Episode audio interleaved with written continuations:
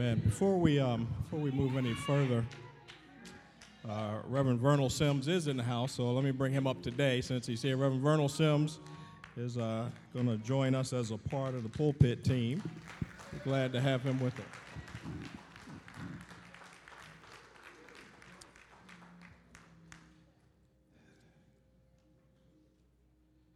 Now, have they been singing like that all through August?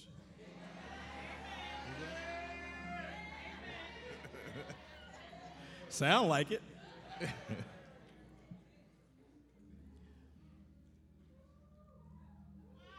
Genesis thirty-five. Genesis thirty-five. It's going to take me about two weeks to get through this whole thing, so we'll start today uh, in verse one. Genesis thirty-five, in verse one. If you have that, say amen. Then God said to Jacob, "Arise, go up to Bethel and dwell there, and make an altar there to God, whom appeared to you when you fled from the face of Esau, your brother." Amen. You may be seated. How many of you were in the early service today? All right. Y'all act like y'all haven't heard this.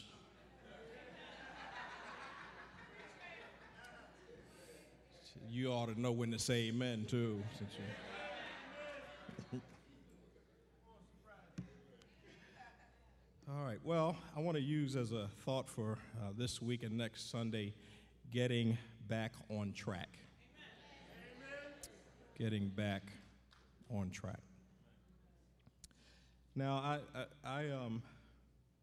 have to make a personal confession, and that is that uh, pretty often I, Damon B. Jones Senior, find myself headed in the wrong direction.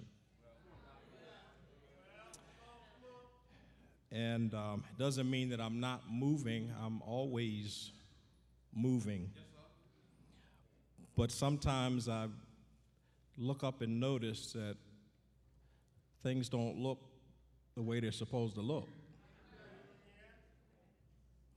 And if you're not careful, you can misinterpret what you're seeing and blame it on something or someone else. The scenery doesn't look right.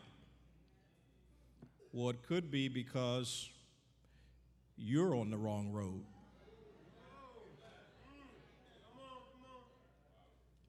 So I'm saying, sometimes I, I start to realize that um, what I'm seeing and feeling doesn't seem exactly right.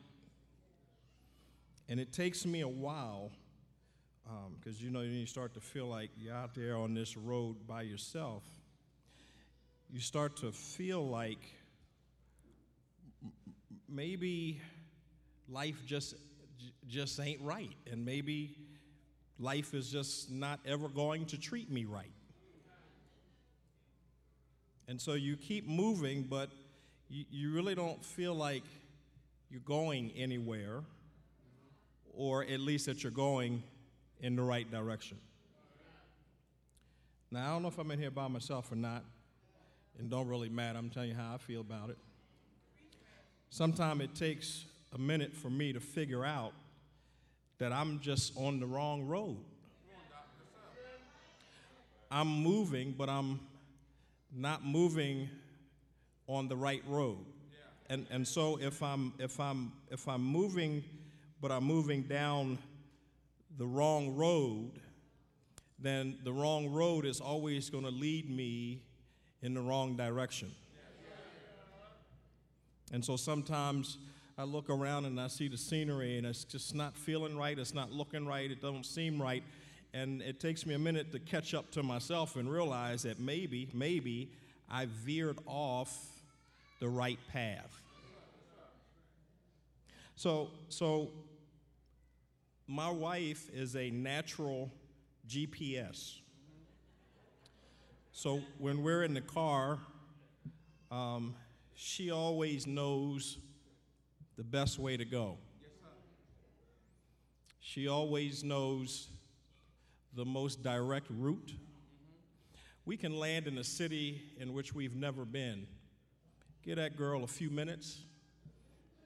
We don't need a G P S from the rent-a-car people. In fact, sometimes we get arrogant at the counter. You say, I ain't paying for that. You see this? No, I don't, I don't do that. But I know that if you give her a minute, she's going to know how to direct you. Thank God when you have the right person. Because if the wrong person is in that seat, you end up on the wrong road, traveling in the wrong direction. Now, when she's not with me, that's another ball game altogether. Um, and not because I have a horrible sense of direction. I'm a creature of habit, so I generally take the same route when I'm going and coming, and then if something happens on that route, now I'm a little... Well, flustered. But thank God for my G P S. See, you're never alone when you got your G P S. Thank God they put them on the phones now, so even if you don't have one in your car, you got your G P S. Because when my G P S is programmed, pre-programmed. Let me throw out another theological word. Predestined. To mark out beforehand. When, when, when I take the extra time to program where I'm supposed to go, and then all you do is you hit go, and the, the route is, is kind of mapped out for you. And, and so to get me back on the right road and heading in the right direction, I need somebody that knows more than me, that can see further than what I can see, and can see all of the traffic jams and all of the problems that are up ahead that there's no way I could see on my own. I hope y'all hearing what I'm saying. Now, there are times when I really do think I know a better way. Don't look at me funny, because there's a whole lot of you sitting here. Sometimes I think I know a better way. Sometimes I think I know a faster way. Sometimes I think I know how to get around somebody that I think is driving too slow in front of me. And I'm learning, and I have learned that if you make enough wrong turns, if you get good at making wrong turns, you're going to learn some things about wrong turns. There, there are some of us that have some wrong-turn experience in our lives. There, there are some of us that are well familiar with making wrong turns. And it doesn't take you too long to understand and to realize and to learn that when you make wrong turns, they will lead you always in the wrong direction. When you make a wrong turn, it will prolong your trip. When you make a wrong turn, it will increase your frustration and anxiety. When you make a wrong turn, you're going to waste your gas. When you make a wrong turn, it's going to make you late. When you make a wrong turn, it's going to cause you to miss something important. When you make a wrong turn, you're wasting a lot of unnecessary time. And time that often you cannot get back. That's kind of what I think is happening in this text today. God is speaking to Jacob. God had previously commanded Jacob to head back home. Wherever you are right now, pack it up and go home. You'll see that chapter thirty-one, verse thirteen. God tells Jacob, return to the land of your family. But Jacob does something totally different. Jacob decides to take another road. Jacob does the exact opposite of what God commands, and of course, he winds up on the wrong road, heading in the wrong direction. He veers off course, and he takes his own way. And that's pretty much what happens when we disobey God's commands. we often end up on the wrong road and heading in the wrong direction, which means we'll never get to the right place if you're on the wrong road going in the wrong direction. God had already said, I am the God of Bethel, where you anointed the pillar, where you made a vow to me, arise, go up out of this land and return to the land of your family. He had already said that. It was pre-programmed.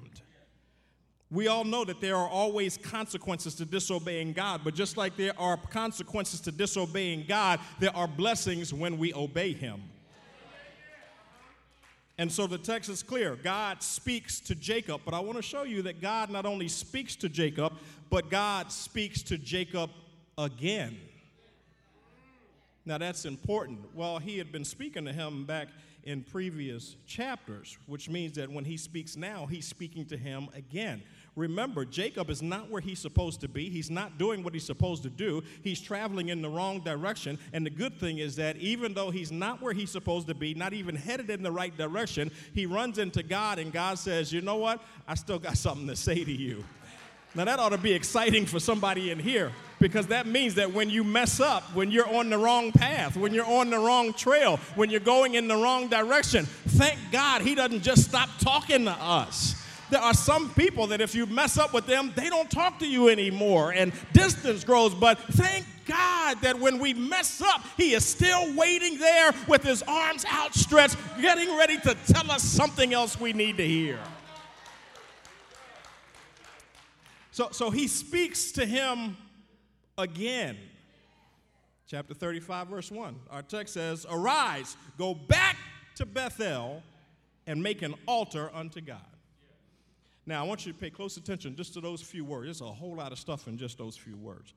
He says, first, I want you to arise. All right? First thing God says to him, arise. Now, that's critical. Uh, and it's really not all that deep, because it just means to rise up. The, the, the imagery is a person who is doing what you're doing right now. The imagery is a person who is sitting, who upon hearing the command, stands. Hmm? So it's, it's not all that deep. Somebody said, hey, arise, and everybody stands up at one time. That's what's happening. So it's not just, it's not just the standing, but it's immediate action, and it's also dramatic action. Because for some of us, it's dramatic to have to stand. Y'all pretty slow in here. Some of us, you know, if you sit long enough, it becomes quite an experience to have to stand immediately.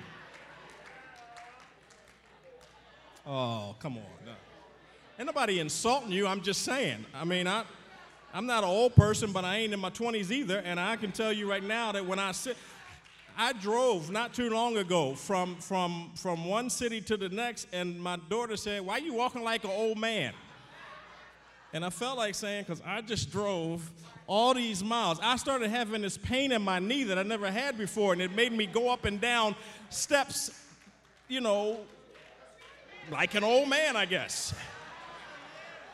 And it took a few weeks to work it out. So I get it. It can be a dramatic experience to have to immediately stand. And yet what God is telling Jacob is, get up right now. Now, why was he saying that to Jacob?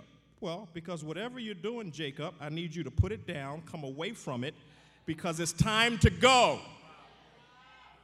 And if God tells you to arise, it's because he's about to take you somewhere. And that's good news for people that really want to go somewhere. I promise you, I want to go somewhere. I don't like just sitting around stagnating and being the same, doing the same. I want to get up and I want to go wherever God wants to take me. So when he says, let's go, when he says, arise, it's time to get up. So, so he says, arise, because he's about to take me somewhere. And what God wants is for you and for me, if we veered off course, if we found ourselves on the wrong road, what God wants for me and for you is for us to experience a recalibration. See, when you find yourself, I'll tell you how my car works. When I, when I find myself off the road that the G P S set, it recalibrates. Because it understands that where I am going does not lead to the destination that has been programmed. So I have to recal, it, it will recalibrate, and then it starts to tell me, this is what you need to do to get back on the right road. Now, you can ignore me if you want to, but you can never get to the right place on the wrong road. I wish y'all was hearing me today.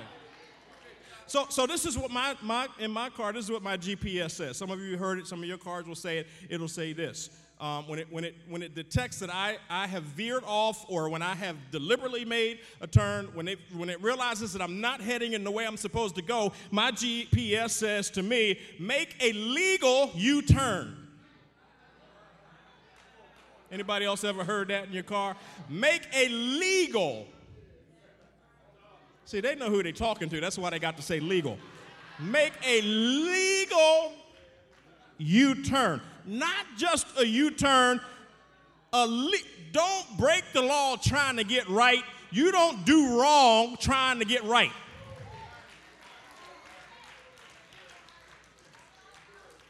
Make a legal U-turn. Now listen, the Lord wants to take me somewhere, and I'm trying to go. He wants to take you somewhere too, and I hope you're trying to go too. But you can't get there traveling on the wrong road or heading in the wrong direction. It just doesn't work that way. You've got to go back to the point where you turned off to get back on the right road, so that you can then be heading in the right direction. So what I'm telling you, maybe you need to, see, you, you done looked up and you're like, where am I?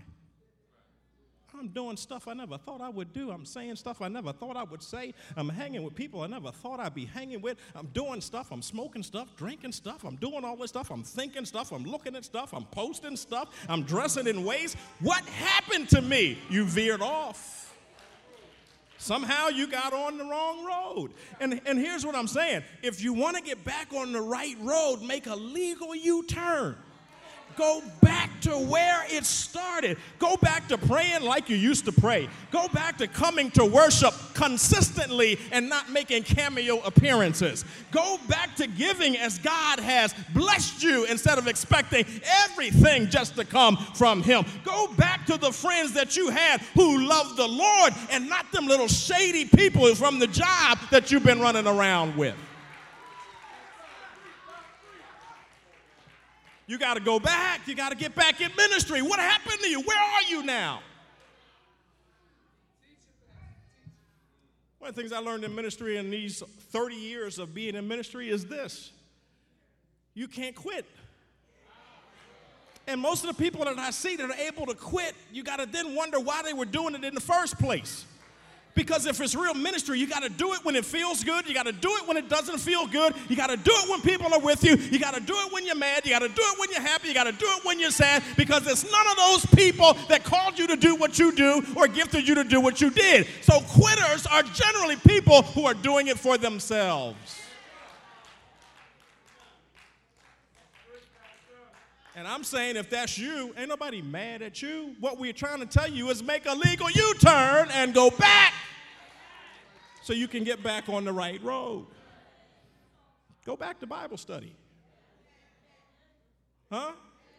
You done put the road map down, and you trying to move on your own. Go back to Bible study.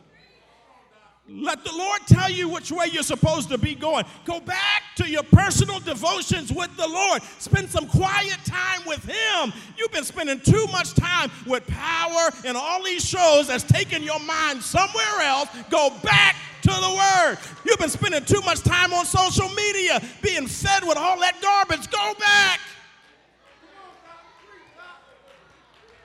Go back to the Word. Go back to seeking direction from Him for your life. Hmm. And see, too many of us can't understand why nothing seems to be going right, nothing seems to be going well in our lives. Things aren't are just falling apart all around me. I seem to have more bad days than good days. Depression wakes me up in the morning and tries to keep me from going to sleep at night. Some of us can't remember the last time we actually smiled for real. We all got the little phony one.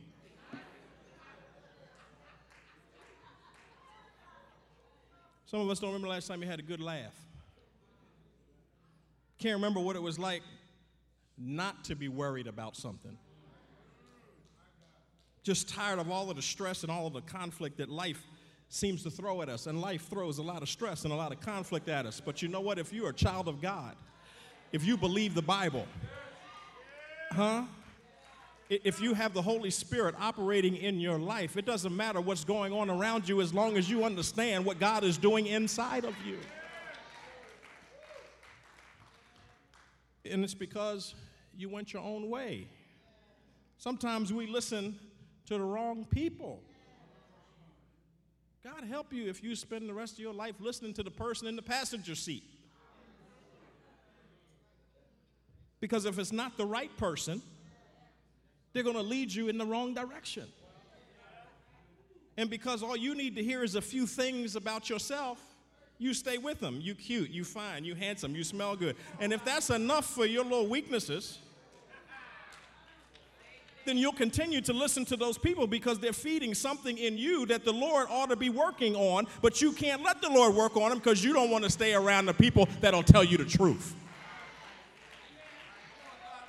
Oh, where's all my old school people that didn't mind telling you exactly what was wrong with you? The old school people used to say, child, your stuff stank. Old folk used to say, you just trifling. Old folk would say, what are you wearing and where are you wearing that to? You're supposed to be going to church. That's old school people.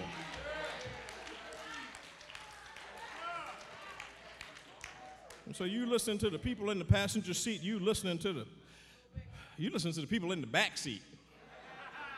You listen to people can't even drive. People ain't gave you no gas money at all, and that's the people you listening to. And so we listen to either ourselves or these people, and we take a different route, thinking we could get where we wanted to be instead of where God wanted us. See, because where we wanted to go usually ain't the same as where God's trying to take us. Where we wanted to go seemed more fun. You don't have to go to church as much. You know, I ain't going to say amen to that. Scenery is better over there where I want to go. It's a little, little, little, things look a little nicer over there where I'd like to go. You, there's a shortcut to how you get over there. I don't have to, I don't have to be challenged with all this commitment where I'm trying to go. I, I can get, I can get around that. You know, some things look better on the surface.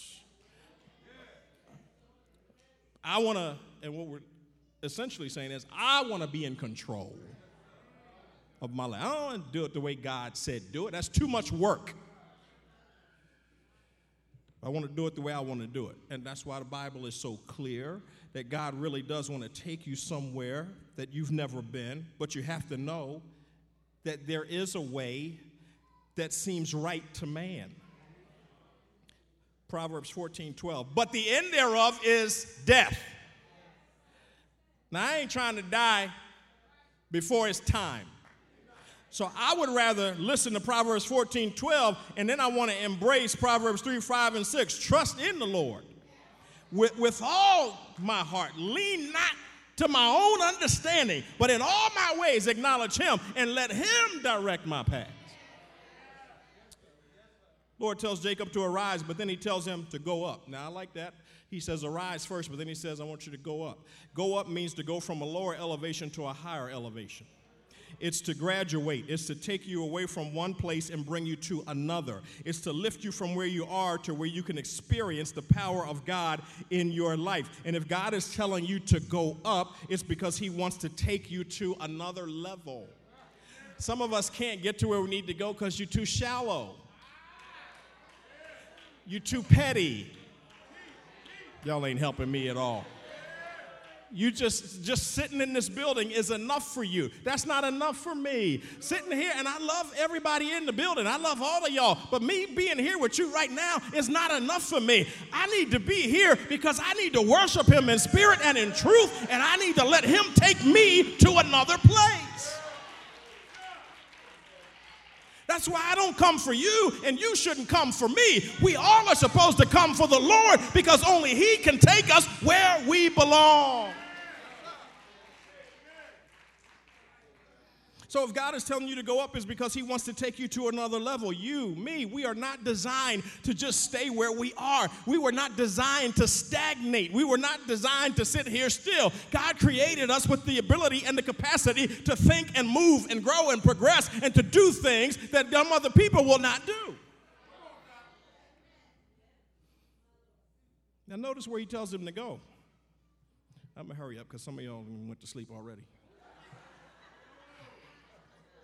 Y'all usually give me about three weeks for you go to sleep on me, not my first week back. He says, go to Bethel. Bethel was the place, Genesis twenty-eight, where Jacob is on the run from his brother Esau. The reason he's running from his brother Esau is because he stole his brother's birthright. That was a really big thing back then. He steals his brother's birthright. His brother says, and the mother says, you know what? Here, pack your stuff. You need to go because your brother is going to be comforted when he kills you. And so he takes off and he runs and he stops to go to sleep and he is out among the stars and he pulls up a rock, lays down, and falls into this deep sleep. And while he's sleeping, there's this dream of a ladder and angels descending and ascending on this ladder. And when he wakes up, he says, wait a minute, surely the Lord is in this place. How awesome is this place? This is none other than the house of God. He got up, he poured oil on the stone upon which he laid his head, and he called the place Bethel. Y'all with me? Now, Bethel comes from two words in the Hebrew, Beth, which means house. If you ride through the city, you see Jewish synagogues, uh, and, and, and you'll notice that they are always named Beth something. Uh, Beth Israel means house of Israel. Y'all with me? Because Beth means house. So Beth and then El, E L means God. God meaning the strong one. And, and actually it means the strongest strong one. So you put the two together, Beth and El, you have Bethel, which means the house of God or the house of the strong one. Now, he is telling him that it's time to head back to the house of God. And God tells him that when you get there, dwell there. Get comfortable being there. I want you to spend some time there. It's not a place where you can rush in and rush out quickly. Plan to spend some quality time in my house. Now, I don't want you to get con- confused about this. Watch this. Now, notice he's not telling him to go to a particular building. He's not telling him, I want you to get down to that place at thirteen twenty-three North fifty-second Street. Do I have a witness in here somewhere? Because the church is not about the building that it's in. Because if that's true, those people that are across the street right now in the D B J Center who came from sixty-fifth and Lansdowne, they would no longer be a church. But because they know that they are the body of Christ, it doesn't matter that God, that their building got burned down. They know that wherever they go, they are in the house of God.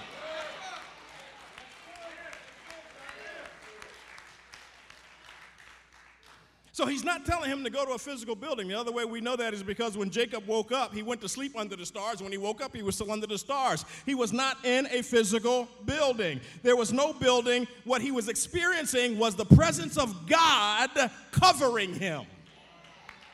So the house is the covering. God tells Jacob, I want you to come back and dwell in my covering. I want you to dwell in my presence. Wish I had somebody in here. He further commands Jacob to build an altar back there in Bethel. Now, the altar was really just a wooden table or a stone. So it's not about the actual physical table, but it's more about what took place on the table. The altar was a place where the divine and the human came together. So that when God told somebody to build an altar, he was intending to meet them at that place. Y'all ain't helping me at all in here. So that means that when you build altars and when God tells you to come, he wants you to come and worship me, because if you come in my presence and worship me, I promise I will meet you there, and some of the things that you need, I'll make sure you have them. So if you want to get back on the right track, what you're going to have to do is get back in his presence. I wish I had some real help in here. It, it, it was an altar. It was a place of exchange, communion, and communication. It was a place where God would surely respond to the worshiper. You may feel like you've just veered off the wrong path, and the reason why you're out there on the wrong path is because you're no longer functioning like you understand that you're in God's presence, because you have started directing your own life. God says, no. No, if you want to get back on the right path, come back up under me in my presence. I will talk to you, and I'll get you back to where you need to be going. It was a place where promises were made and contracts were sealed. The table was used for sacrifices during worship. And a number of things happened, real quick, real quick. A number of things happened when they knew that they were coming to the altar. Number one, they understood that there would be some stability. In other words, when they got in his presence and they got to the altar, they started feeling a sense of calm. Why? Because they had come from out there. Out there is all kind of hell going on. There's all kind of violence going on. There's all kind of family conflict going on. But when you come in here, you ought to be able to get in his presence and get at his altar and feel a sense of stability. I wish I had a witness in here. So there's stability, but then there's also submission. And submission has to do with letting God know that you will honor him by submitting to whatever he tells you when you get to the altar. You saw this when Abraham offered his only son. He's about to kill his only son on an altar, but then God says, wait a minute, don't kill him, because now I can see that you trust me. Is somebody in here listening to me? So that means that this man had enough faith and trust in God to do whatever God said, even if it was to kill his only son. Oh, I'm ready to close on that one right now, but I ain't quite done. So you have stability, you have submission, but the third thing you have is service. Because we're never supposed to come into God's presence and leave without, without feeling a sense of service. Without leaving, not feeling a sense of, I need to be doing something for the Lord. You don't come into his house and worship him, and then you leave and do nothing for him. Everybody is called to do something for the Lord. Now, the reason we know this is right is because God said way back in Leviticus, when you build my altars, and, and there, you know, there's a fire on the altar to burn the sacrifice. So when you burn the sacrifice, you have to keep getting wood to put on there, because the Lord said, don't let my fire go out. He said, don't let my fire go out. And so the little priest, he'd run and get some wood and put it on there. He'd get some more wood and put it on there. He'd run and get some more. And then the poor priest kind of wore out. So in Nehemiah's day, Nehemiah said, huh, hold on, y'all ain't wearing me out. Everybody needs to go and get some wood and participate in the building of this place. Everybody, go get some wood and bring it in here so that this place, that this fire doesn't go out. That means that everybody in here, you are responsible to be using your spiritual gift. You are responsible to be contributing financially, because you are supposed to be putting wood on the altar so that the fire does not go out. God expects that we will come to him, to his house, which really just means his presence, because his house can't contain him. We, he wants us to spend quality time with him in his presence. He wants us to come prepared to build some altars, make some sacrifices, to find some stability, to submit to whatever he has for our lives, and to be inspired to leave out of here and serve. You want to get your life back on track and moving in the right direction? I'm telling you, you need to make a legal U-turn and go on back and start over. When you make that legal U-turn, go back and be prepared to build some altars. Sometimes all it takes for us to get off track is a new friend in your life. Sometimes it's a new job that you got, some new people that are around you, a new neighborhood that you moved into, a tragedy, a sickness, or sudden trauma in your life. It doesn't take a whole lot to throw us off on the wrong path. But I've been waiting all month to tell somebody in here that the Lord wants you to make a legal U-turn and get back on the right road. And it's all about the Lord and the sacrifices for him. Now, there's one more thing that happens when you come into his presence, and that is when you come into his presence, you're supposed to reflect. In other words, you're supposed to remember. Now, some of us got some short memories, but we're all here because God has been good. I said we're all here because God has been good. In fact, in the text, he says, I want you to go back, go back to that place where I ran into you and you ran into me. That particular place where I came to your rescue, where you were running from your brother. In other words, remember what I did for you. When you come to worship, I said when you come to worship, you ought to remember what the Lord has done. Did he bring you from a mighty long way? Did he help you when you couldn't help yourself? Has he watched over you all night long? Has he kept you while you slept and slumbered? I'm saying go back. I said go back and make a U-turn. I said go back and make a U-turn, because you're traveling. You've been journeying on the wrong road. Do I have a witness? Any honest people in the house that can stand up and admit that every now and then I'm on the wrong road and I need to turn around, turn around and come back? I just came to tell you, make a legal, a legal U-turn and go on back. Now, I need to warn you that when you get back on the right road, it doesn't always feel good. I see Jesus traveling the Via Della Rosa. It's the right road, but it doesn't feel good. They're beating him on the right road. They're spitting on him on the right road. They're piercing him on the right road. He's losing blood on the right road. He's on his way to a hill called Calvary, where they'll stretch him wide, where they'll hang him high, where they'll drop him low. But it's the right road.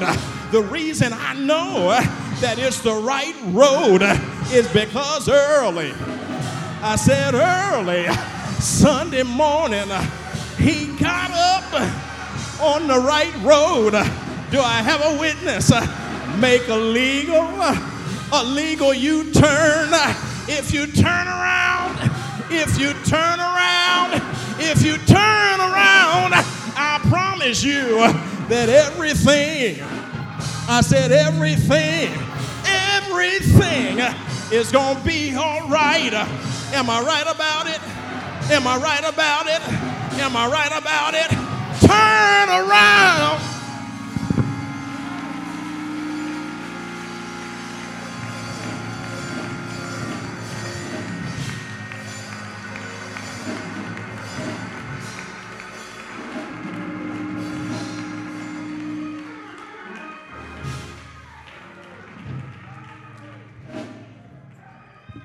Let the church say amen. We thank God for Doctor Jones and that powerful word. And uh, Priscilla Shirer says, when God speaks, he, he does not speak to be heard only. He speaks to be obeyed. And that word was preached with power and conviction. And now a decision has to be made. Um, the doors of the church are now open.